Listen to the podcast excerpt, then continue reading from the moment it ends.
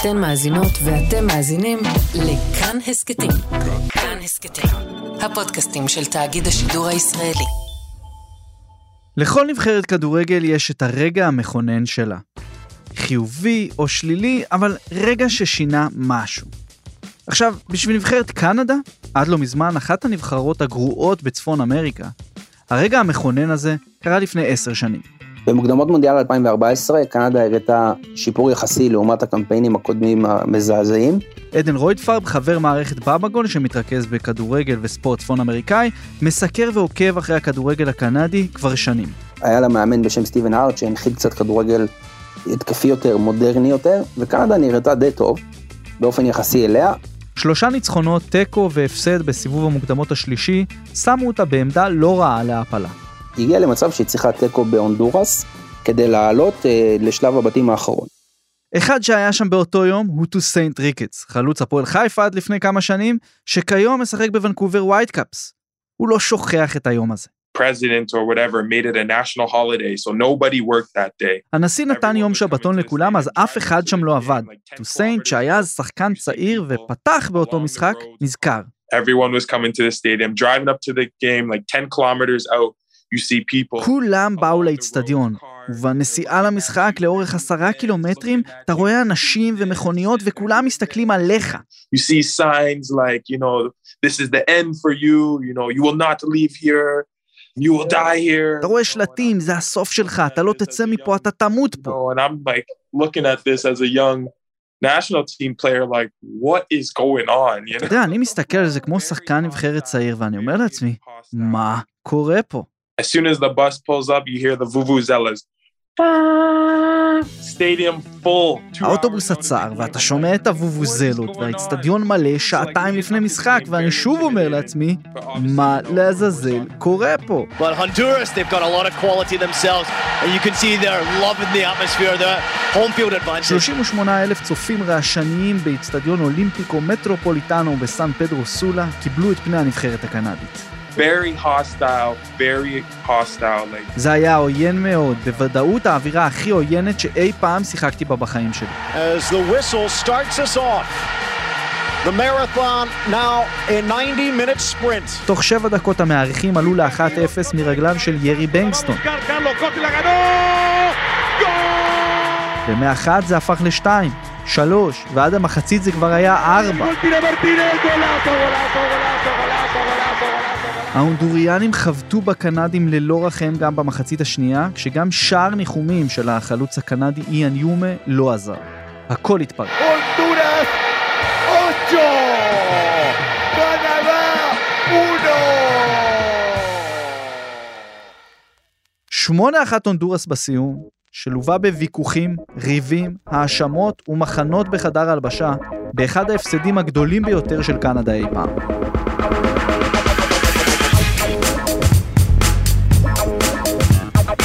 שלום, אני אורי לוי ואתם על שער למונדיאל של כאן ואתר בבגול. היינו כבר באפריקה ובמזרח אירופה, ואנחנו ממשיכים את המסע שלנו לקראת מונדיאל 2022 עם צפון אמריקה ועם קנדה.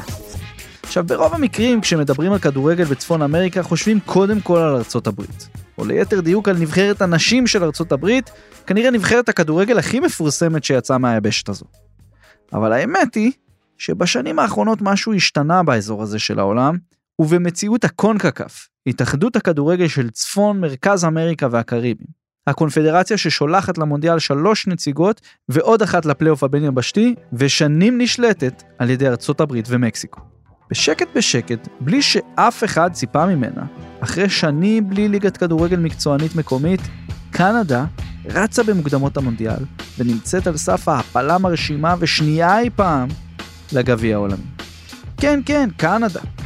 קנדה שמוכרת בזכות סירופ המייפל, עלי השלכת היפים, דובי הגריזלי, האיילים, ג'סטין ביבר ואלניס מוריסט.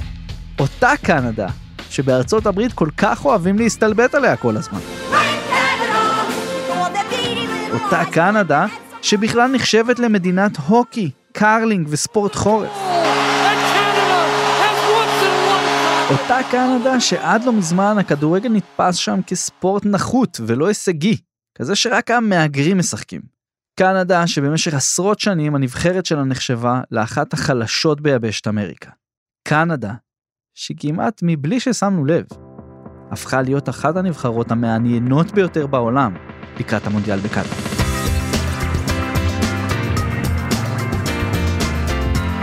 אז איך קרה שקנדה הזו, שהדבר הכי רחוק מכדורגל בערך, הפכה להיות נבחרת כל כך אטרקטיבית, שחווה כרגע קמפיין מוקדמות מדהים ומופרך כמעט? אז לעומת התדמית של קנדה כמדינת הוקי, הכדורגל הגיע לשם מאוד מוקדם. חשוב לזכור שקנדה הייתה מושבה בריטית, וככזאת כמובן היו לה קשרים רבים עם בריטניה, וככל הנראה הכדורגל הגיע לקנדה דרך מהגרים בריטים ואירים שהגיעו למדינה.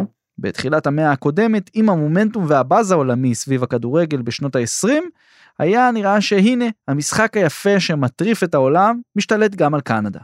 אבל אז ב-1928, ה-FA, ההתאחדות האנגלית, החליטה להתפרק מפיפ"א בגלל איזשהו סכסוך שולי. סכסוך עם פיפ"א שהקימה את טורניר הגביע העולמי הראשון בשנים האלו. דיברנו עליו בפרק 51, הראשון בעונת המונדיאל ששר. ובכך היא גם גררה איתה את ההתאחדויות שהיו מושפעות ממנה וביניהן ההתאחדות הקנדית. ובגלל הניתוק הזה, הנבחרות האלה פספסו הזדמנות לשחק במונדיאל הראשון ב-1930. להחלטה הזו היו השלכות דרמטיות על הכדורגל הקנדי, שכאמור היה אז בתחילת דרכו. בניגוד לנבחרות הבריטיות ששיחקו בינן לבין עצמן, לקנדה לא היה עם מי לשחק כדורגל בצפון אמריקה. ולמעשה, מנקודה זו, הכדורגל בקנדה נדחק לשוליים לעשרות שנים. קנדה אומנם חזרה לפיפ"א ב-57, אבל במשך 60 שנה לא קרה שם כלום. רק לקראת מונדיאל מקסיקו 86, נבחרת קנדה החליטה להפציע פתאום.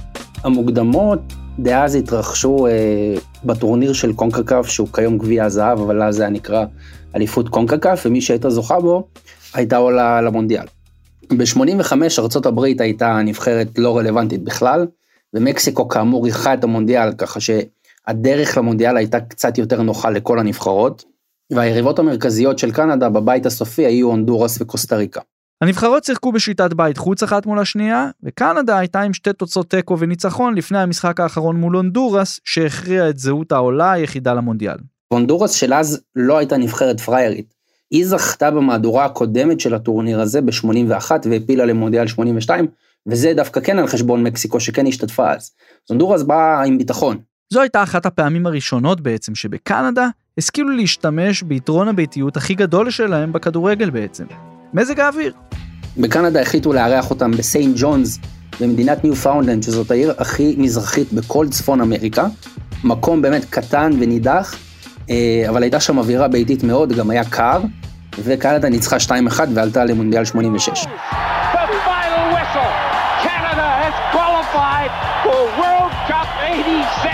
וככה, מדינה שבמשך עשורים כמעט לא שיחקו בה כדורגל בצורה רציפה ומסודרת, מצאה את עצמה על הבמה המרכזית.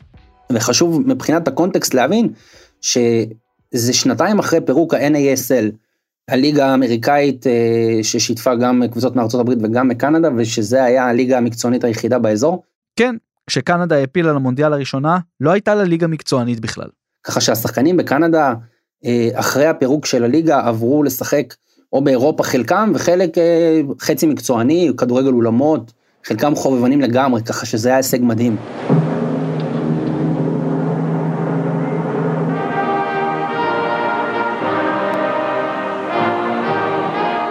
במונדיאל עצמו קנדה הפסידה שלוש פעמים, לצרפת, ברית המועצות והונגריה, בלי לכבוש שער אחד בדרך. אבל מבחינתם כאמור, עצם ההגעה בכלל לגביע העולמי הייתה הישג. פשוט כי היו להם אפס ציפיות מעצמם. עכשיו ההעפלה הזו נתנה בוסט מסוים לכדורגל הקנדי. הוקמה ליגה מקצוענית ששרדה בלחץ חמש שנים ונסגרה בגלל חוסר פופולריות והתפרקות של קבוצות שפשוט לא עמדו בתחזיות הכלכליות שלהן. הנבחרת הגיעה לפלייאוף הבין יבשתי במוקדמות מונדיאל 94 אבל גם שם הפסידו לאוסטרליה בפנדלים. הקנוקס שקעו שוב בתרדמת אבל הפעם קצרה יותר. כי בשנת 2000 קרה להם משהו גדול, משהו מוזר ויוצא דופן. כמו שיש לדרום אמריקה את הקופה אמריקה ולאירופה את היורו, למרכז צפון אמריקה בעצם לקונקקף יש את גביע הזהב, Gold Cup. מאז שהוקם ועד שנת 2000, תארי גביע הזהב התחלקו בין שתי נבחרות בלבד. מקסיקו וארצות הברית. עכשיו, כדי לאתגר קצת את שתי ענקיות הקונקקף, הוזמנו לטורניר ההוא ששוחק אז בלוס אנג'לס וסן דייגו, נבחרות מחוץ לאזור, קולומביה, פרו ודרום קוריאה.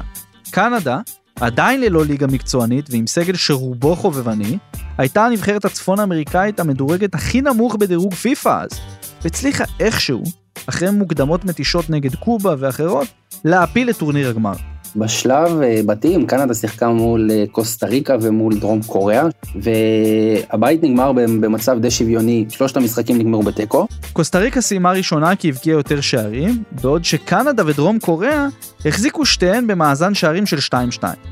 בתקופה ההיא חישובי הכרטיסים והפרפליי עוד לא היו בתכנונים בכלל כדי להביא להכרעות מהסוג הזה. אז את העולה השנייה מהבית קבעו בדרך לא כל כך קונבנציונלית ובוודאי לא מקצועית, הטלת מטבע. כן כן, עץ או פאלי. ובסופו של דבר קנדה ניצחה בהטלת המטבע והמשיכה הלאה לשלב הבא מול מקסיקו שהייתה פבוריטית בדרך לזכייה רביעית רצוף בגביע הזהב מבחינתה. אבל קנדה ניצחה 2-1 בהערכה, שער זהב.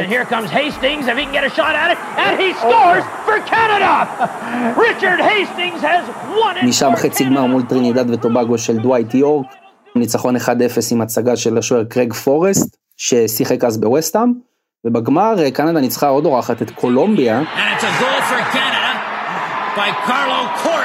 בלי שאף אחד ציפה ממנה, בלי שהתכוונה לכך בכלל, עם מזל על חודו של מטבע, ובעיקר הרבה התלהבות, קנדה הפכה לאלופת צפון מרכז אמריקה והקריבים. Canada 2000 Gold Cup champions. How does that sound?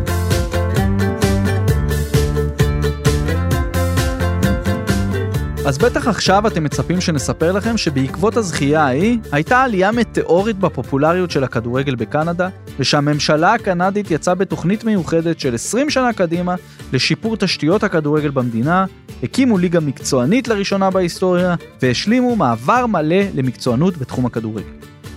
אז התשובה היא לא. ממש לא. לקנדה היו עוד כמה הבלחות, כמו 0-0 עם ברזיל בגביע הקונפדרציות, אבל הכדורגל הקנדי במהותו ובכללותו המשיך לדשדש בין חובבנות לסמי מקצוענות, עם ליגות אזוריות וללא ליגה בחירה אמיתית, כשהנבחרת מסתמכת על כישרונות שאיכשהו, למרות כל תנאי הפתיחה האלו, יצאו והצליחו בחו"ל. וככה, לקראת אמצע העשור הראשון של שנות האלפיים, הכדורגל הקנדי היה נראה כמו שוקת שבורה. ראשי ההתאחדות הקנדית הלכו והתחלפו בקצב בהתאם לתוצאות והכישלונות, אבל תוכנית אמיתית לריפוי וארגון הכדורגל הייתה חלום רחוק. בינתיים, אצל השכנה מדרום, אחרי שנים של הבטחות, הכדורגל התחיל סוף סוף לתפוס תאוצה עם ליגת ה-MLS. וככה, גם הקבוצות הקנדיות התחילו להצטרף. הראשונה שהצטרפה היא טורונטו FC ב-2007, השנייה היא ונקובר וייטקאפס שהצטרפה ב-2011, ואחריה מונטריאול אימפקט ב-2012 כבר שינתה את שמה אה, לפוטבול קלאב מונטריאול מאז. ובגלל שבקנדה פשוט לא הייתה תשתית ליצור ליגה שתהיה גם מקצועית תחרותית וגם בת קיימא ברמה הכלכלית, קבוצות גדולות משלוש הערים הגדולות בקנדה בכלל לא התחרו בליגה הקנדית, אלא בליגה של ארצות הברית. והסיבה שהוקמו קבוצות קנדיות ל-MLS היא, היא דומה מאוד לאותה סיבה שב-NBA יש את הטורונטו רפטורס וב-MLB, בבייסבול יש קבוצות קנדיות וכמובן ב-NHL. שהליגה המקצוענית אה, הטובה והבכירה ביותר אה, נמצאת בארצות הברית. וגם הקנדיות רוצות את החלק שלהן בעוגה, את הפוטנציאל הכלכלי המדהים שיש בזה. על הנייר זה הצליח. הקבוצות הקנדיות השתלבו טוב, הם גם הפכו למרכזים שמושכים את הכישרונות הקנדיים הצעירים ומשביחים אותם באופן מקצועי יותר מגיל מוקדם יותר, אפילו מגיעים רחוק וזוכים בתארים ב-MLS. אבל אז הגיעו מוקדמות מונדיאל 2014. איתן גם הרגע המכונן שאיתו פתחנו את הפרק הזה. ההפסד 8-1 להונדורס. זה רגע שהיווה את קו פרשת המים בין מה שקנדה הייתה עד אז, ובין מה שהיא תהפוך להיות היום. טוסיינט, ששיחק גם במשחק ההוא וסגר ב-2020 תשע שנים בנבחרת הקנדית, אומר שההפסד הזה היה רגע מפתח בשינוי. From that point on, Canada Soccer as an organization knew that something has to change. ומרוב שזה היה נוראי, זה היה הפסד שגרם למחשבה מחודשת על כל העסק הזה שנקרא כדורגל קנדי, על איך הוא מנוהל, איך הוא מתוקצב, האם זה מספיק, מה המרחק באמת להצלחה. ובקנדה מספרים שעד היום המשחק הזה הוא בעצם אחד הטריגרים לשינוי מסלול שהכדורגל המקומי עשה. וזה היה חתיכת טריגר, כי הכדורגל הקנדי עשה שינוי גדול מאז.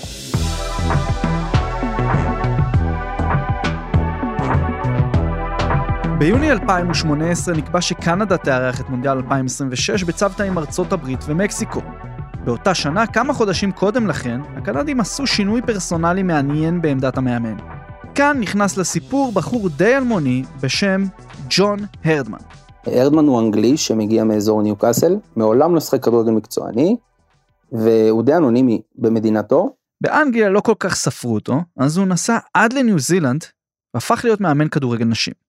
ועשה הישגים יפים, ומשם הוא קיבל את המינוי לקנדה, נבחרת הנשים של קנדה, בנקודה די שפלה של הנבחרת, והוא הוליך אותה גם להצלחה לשתי מדליות אולימפיות, והניח את היסודות לנבחרת שזכתה במדליית הזהב באולימפיאדה האחרונה בטוקיו.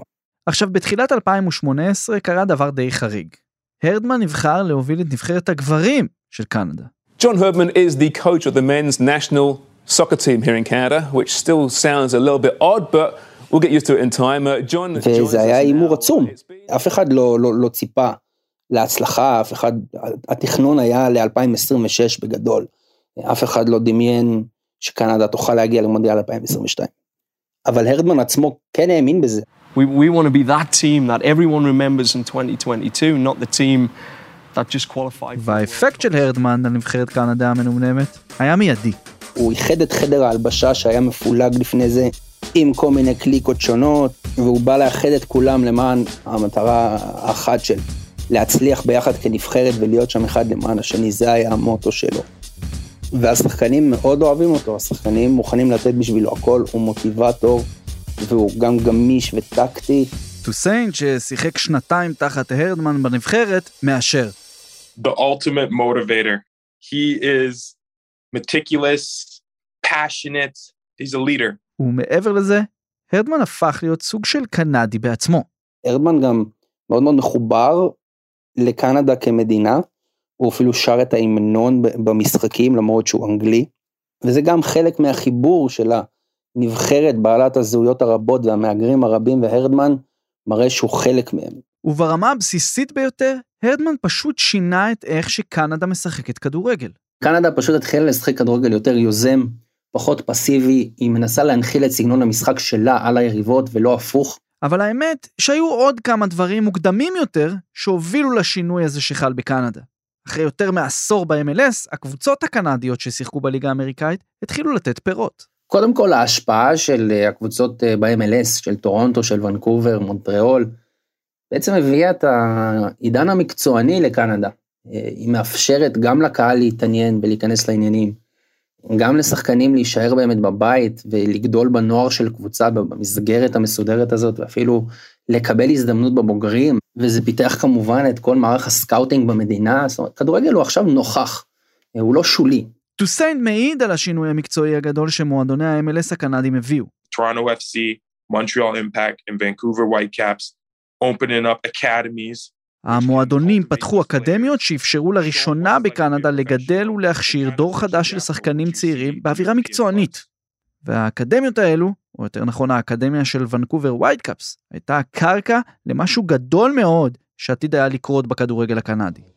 למשהו הזה קוראים אלפונסו דייוויס, כוכב הכדורגל הכי גדול שיצא מהמדינה הזו. דייוויס נולד בעצם בגאנה, במחנה פליטים, להורים ליברים שברחו ממלחמת האזרחים שם בסוף שנות ה-90, והמשפחה חיה בתנאים מאוד מאוד קשים, ובסוף היא הצליחה להגיע לקנדה, כשאלפונסו היה בן חמש, הם עברו, כדי לחפש ביטחון, חופש, הזדמנות תעסוקתית להם ולילדים שלהם, ובסוף הם השתקעו בעיר אדמונטון, שבמדינת אלברטה.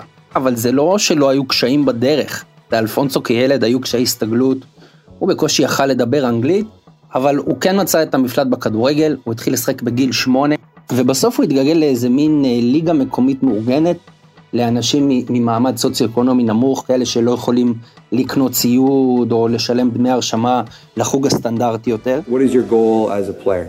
Um, my goal as a player to reach professional level and probably play with some of the pros.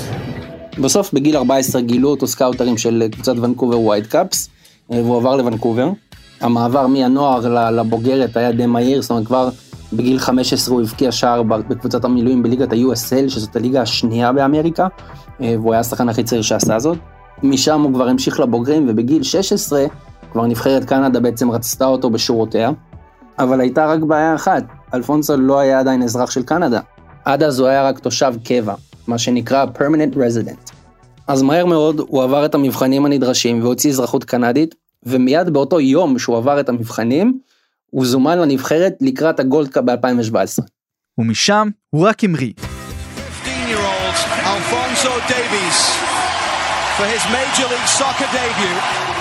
דייוויס שמשחק כמגן הוא בעל מהירות אדירה, כוח פיזי מתפרץ עצום, טכניקה נהדרת בביתה ובמסירה, והבנת משחק ברמות הגבוהות ביותר.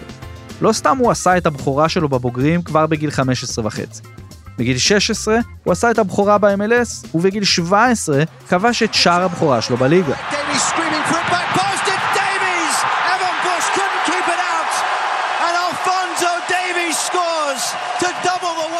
באותו משחק הוא גם נבחר לאיש המשחק, אבל הייתה בעיה קטנה. מי שנתנה את החסות לתואר איש המשחק ב-MLS היא חברת הבירה בדווייזר. ואלפונסו אפילו לא היה בגיל שמותר לו לפרסם מוצר אלכוהולי, שלא לדבר על לשתות אחד.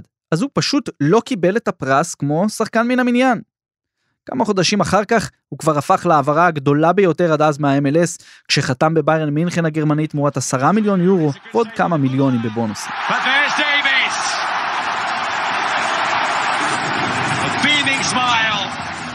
בביירן אלפונסו זכה בכל תואר אפשרי כולל ליגת האלופות, כשהוא הופך לקנדי הראשון אי פעם לעשות זאת.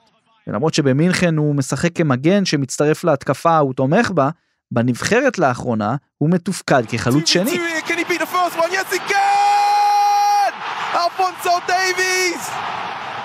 טוסיינט שכמו דייוויס גדל באדמונטון וגם שיחק איתו בנבחרת, רואה בו פורץ דרך ממש. הוא התווה את הדרך להרבה שחקנים קנדים צעירים שעכשיו מככבים ברמות הכי גבוהות, הוא אומר, הוא מתייחס לשחקנים כמו ג'ונתן דיוויד מליל וקאי לארין מבשקטס שמככבים גם בקבוצות שלהם וגם בנבחרת. If he goes to Bayern and doesn't succeed, maybe there's a different attitude towards young Canadian players. אם היה נכשל בביירן, יכול להיות שזה היה גורר גישה אחרת לגמרי כלפי שחקנים קנדים צעירים, הוא מוסיף. בגיל 21, עם חוזה ארוך בביירן מינכן, 30 הופעות ועשרה שערים במדי הקנוקס, דייוויס רק מתחיל למצות את הפוטנציאל שלו. כן, גם אחרי שסבל מבעיות בלב בחודשים האחרונים מסיבוך של וירוס קורונה, ורק עכשיו מתחיל להחלים ולחזור לעצמו. דייוויס הוא הכוכב והפנים של הנבחרת הקנדית הנוכחית, ובקנדה הוא מסמל משהו שהוא הרבה מעבר לכדורגל. הסיפור של אלפונסו דייוויס מספר את הסיפור של קנדה כאומה. בעיקרון קנדה מדינה שנחשבת מאוד ידידותית להגירה, הרבה יותר נגיד משכנתה ארצות הברית. תמיד אומרים חצי בצחוק, חצי ברצינות, שכשאתה נכנס לארצות הברית, בביקורת דרכונים, אפילו אם אתה תייר, אז יש איזו תחושה כזאת שהפקיד מסתכל עליך בעין עקומה, שהוא מחפש סיבה לא להכניס אותך, יש מין אווירה עכורה כזאת. ובקנדה זה כאילו הפוך, אתה יודע, מקבלים אותך בזרועות פתוחות, וכולם נחמדים ורק רוצים שתבוא למדינה שלהם, אתה פליט מלחמה, אתה רוצה גם להביא את ההורים איתך, תפאדל, בוא, כנס. וזה בעצם הסיפור של אלפונסו דייוויס, שהוא הכוכב הכי גדול של הנבחרת ושל הכדורגל הגברים הקנדי בכל הזמנים כבר עכשיו. אבל עם כל הכבוד לדייוויס, צעיר בן 21, טוב ככל שיהיה בכדורגל, לא יכול לתקן את כל הבעיות בנבחרת כמו קנדה, שסוחבת על גבה כמעט 100 שנה של חובבנות. בחדר ההלבשה של נבחרת קנדה, דייוויס פגש שחקנים שעברו עם הנבחרת כמעט הכל, ושרדו כדי לספר. הראשון, זה הקפטן הוותיק עטיבה האצ'ינסון. אפשר לומר שעטיבה הוא החוט המקשר בין העבר של נבחרת קנדה להווה שלה. זה האיש שראה הכל, זה המבוגר האחרי בחדר ההלבשה, האיש הזה שכולם מכבדים ומעריכים את המילה שלו. בגיל 38 קפטן נבחרת קנדה האצ'ינסון הוא חתיכת סיפור מוזר. הוא היה שם בסן פדרו סולה כשקנדה הפסידה להונדורס, והמשיך להגיע גם אחרי ההפסד ההוא כל פעם שהנבחרת קראה לו. הוא כבר פרש מהנבחרת וחזר, ובקמפיין הנוכחי הוא בורג משמעותי, ונראה שהוא ייסע עם קנדה לגביע העולם אם וכאשר היא תעלה. אם זה יקרה, הוא כבר יהיה בן 39, אחד המבוגרים אי פעם לעשות זאת. the ultimate professional, as humble as can be, הוא המקצוען האולטימטיבי והכי צנוע שיש to Saint Maid. truly a model, model person, model Canadian. דוגמה לאתלט קנדי ומישהו שכל שחקן צעיר או כל שחקן בכלל צריך להסתכל ולהתחקות אחריו. could look up and idolize. בעידן שאנחנו רואים יותר ויותר שחקנים בהרבה ענפי ספורט שוברים את מחסום הגיל ושוברים את הגבולות של הטבע האנושי שהכרנו אותו, אה, אז עטיבה מסמל מקצוענות, עבודה קשה, התמדה, והוא באמת משתבח כמו יין. האצ'ינסון הוא לא השורד היחידי בסגל הקנדי מטראומת הונדורס. גם השוער מילן בוריאן היה שם.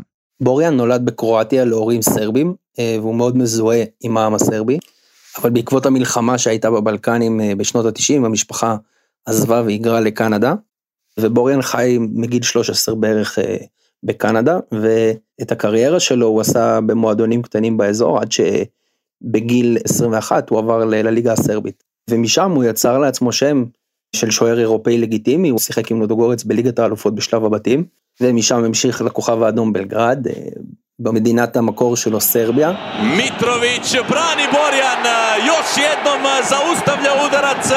והוא משחק בנבחרת הלאומית מאז 2011, ואפשר לומר בעדינות שבורן גם היה חלק מהשנים הפחות טובות של נבחרת קנדה. שנים שהיו הרבה סכסוכים בחדר הלבשה, חברתית הנבחרת הזאת בכלל לא התחברה, אבל בשנים האחרונות יש שינוי מאוד מאוד חיובי, והנבחרת מאוד מאוד מגובשת, ואחד השחקנים שהכי תרמו לזה זה בוריאן. אפשר לראות אותו לפני המשחק או אחרי המשחק או במחצית, תמיד מדבר עם השחקנים, תמיד צועק, מדרבן, יש לו ערך מאוד מאוד גדול לנבחרת מלבד היכולת המקצועית שלו בשאר, ויש קצת אה, בחלק מהשחקנים של נבחרת קנדה, קצת מין תמימות כזאת, אה, יושר, ולפעמים צריך קצת את האדג' בקונקקף, וזה בורן מביא לנבחרת, הוא המנהיג שלה.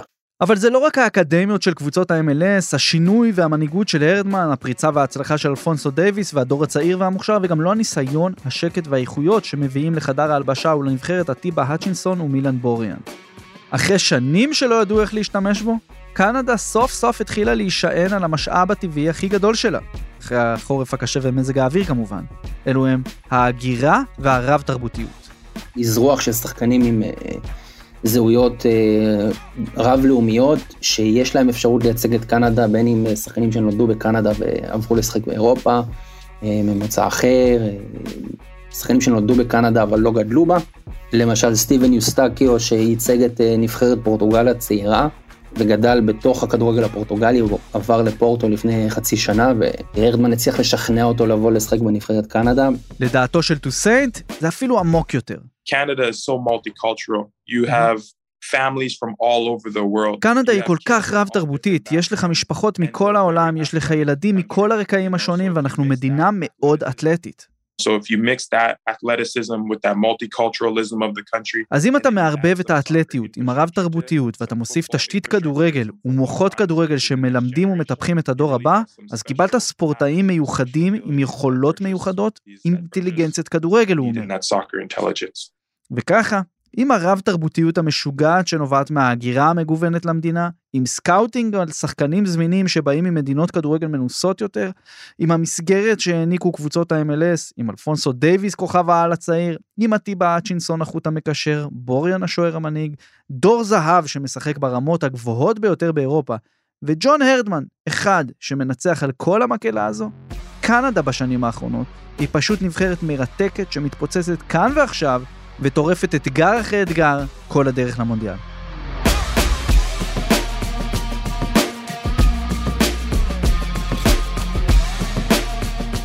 לא פשוט לפרוץ את תקרת הזכוכית של קונקקף ולקרוא תיגר על ההגמוניה של מקסיקו וארצות הברית. אבל בקמפיין הנוכחי, קנדה של הרדמן שוברת כל מוסכמה. ככל הנראה המשחק הכי משמעותי וסמלי של קנדה בקמפיין מוקדמות הנוכחי זה הניצחון על מקסיקו 2-1 אה, בשלג.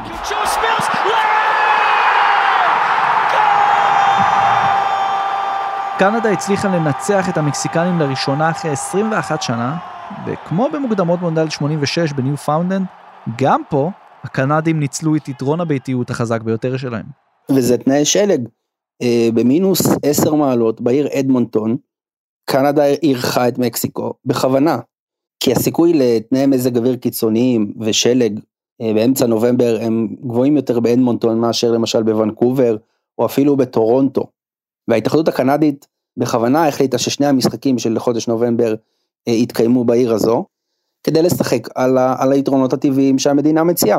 וזה עבד.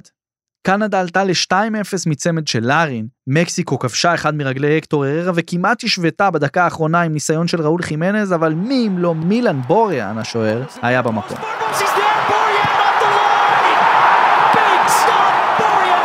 אבל כנראה מה שהכי זוכר מהמשחק זה החגיגה של המגן סמה דה קוגבה באחד השערים של לארין, הוא פשוט קפץ קפיצה לתוך השלג, זה נהיה גיף אה, מאוד מאוד פופולרי.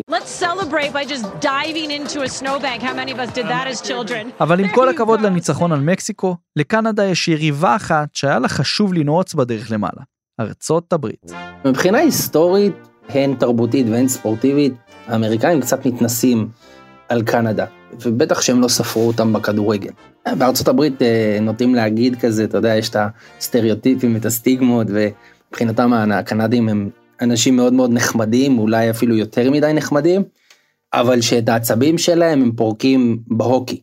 אה, ההוקי ידוע כמובן כמשחק עם הרבה מכות ובאגרסיביות שלו, אבל בכדורגל קנדה לא ממש היוותה יריב לארצות הברית אה, בעשורים האחרונים, ולכן הקמפיין הזה, פתאום שקנדה מגיעה למשחק בארצות הברית ועושה בו תיקו אחת אה, בסיבוב הראשון, ואז המשחק השני, אה, שקנדה אירחה את ארצות הברית וכבר באה בעמדה הרבה יותר טובה, זה באמת היה משחק מסקרן. Welcome to Hamilton, Ontario, the ambitious city, the steel city. הברית חשבה שהיא תעצור את קנדה, את הריצה המדהימה שלה ו- ותתקרב למונדיאל, אבל לא, קנדה באה וקצת הביאה את האופי שלה מההוקי. קנדה שיחקה קצת אגרסיבי, עם כניסות, עם פרובוקציות קצת, והצליחה גם לעקוץ במתפרצות למרות שארצות הברית שלטה במשחק.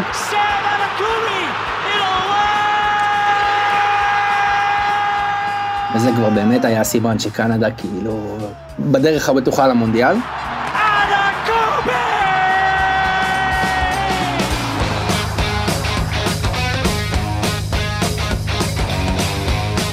האמת היא שעוד לא ברור האם קנדה הנוכחית שאנחנו רואים היא בעצם כל מה שציפו במשך שנים מנבחרת ארצות הברית להיות, וזו לא הצליחה, אבל משהו חריג מאוד צריך לקרות בשביל שקנדה לא תהיה בקטאר בנובמבר הקרוב. יש עוד סיכוי נמוך שהיא תוכל להשיג את הדרג השלישי, ואז כמובן שזה ישנה לגמרי את תמונת המונדיאל מבחינתה. אף אחד לא יתפלא אם קנדה פתאום גם תעבור את שלב הבתים. במידה והיא תגיע בריאה עם כל השחקנים, ואלפונסו דייוויס ישחק במונדיאל, אה, ביחד עם דיוויד ולארין והאצ'ינסון ובוריאן, ואם הנבחרת הזאת מגיעה בשיא כושרה ובהרכב מלא, אז אה, היא יכולה להגיע לשלבי הנוקאוט. וכל זה, בלי שהמונדיאל הנוכחי היה בכלל המטרה שלהם. בסופו של דבר, אה, התוכנית הזאת נבנתה לקראת 2026. המונדיאל שקנדה תארח בצוותא עם מקסיקו ועם ארצות הברית. וגם המינוי של ג'ון הרדמן בזמנו היה כדי להכין את הנבחרת לשם. באיזשהו מקום קנדה קצת הקדימה את הטיימליין שלה.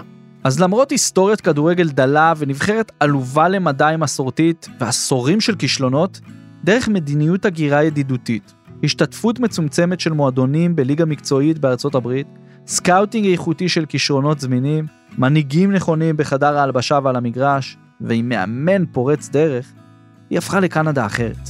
חדשה, נוצצת וזוהרת. אה, וכן, לפני שלוש שנים הם סוף סוף הקימו ליגה מקצוענית קנדית, אחרי כמעט 30 שנה שלא הייתה כזו, והיא חיה ובועטת. And this group is determined they're fighters. הנבחרת הזו נחושה, הם לוחמים, יש להם את הכישרון, את המהירות ואת היכולות האתלטיות הכי טובות שיש. יש להם הדרכה מהמאמנים והמנהיגים שלהם. I feel once they get to the World Cup, and like we see in football, anything is possible. אין ספק שבכל הקונקקף, ובעיקר במקסיקו וארצות הברית, מסתכלים עכשיו על קנדה ואומרים, וואו, מאיפה הם באו?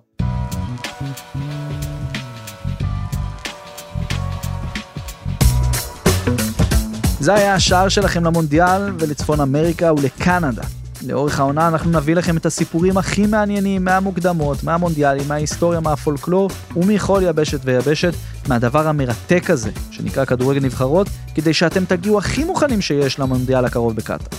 אז תעשו subscribe בכל אפליקציה אפשרית כדי שלא תפספסו אף פרק, וכבר עכשיו אתם יכולים להאזין לפרקים על סנגל ועל מלחמת רוסיה-אוקראינה בראי הגביע העולמי, ובקרוב יהיו עוד הפתעות. תצטרפו גם לקבוצת הפייסבוק שלנו, שער למונדיאל, תגידו לנו מה חשבתם על הפרק, תשאלו שם שאלות, אני עונה, באמת, ואתם מוזמנים להזכיר לנו סיפורים גדולים ממונדיאלים שעשו לכם את זה, אולי הם יזכו לככב באחד הפרקים בעונה הזו.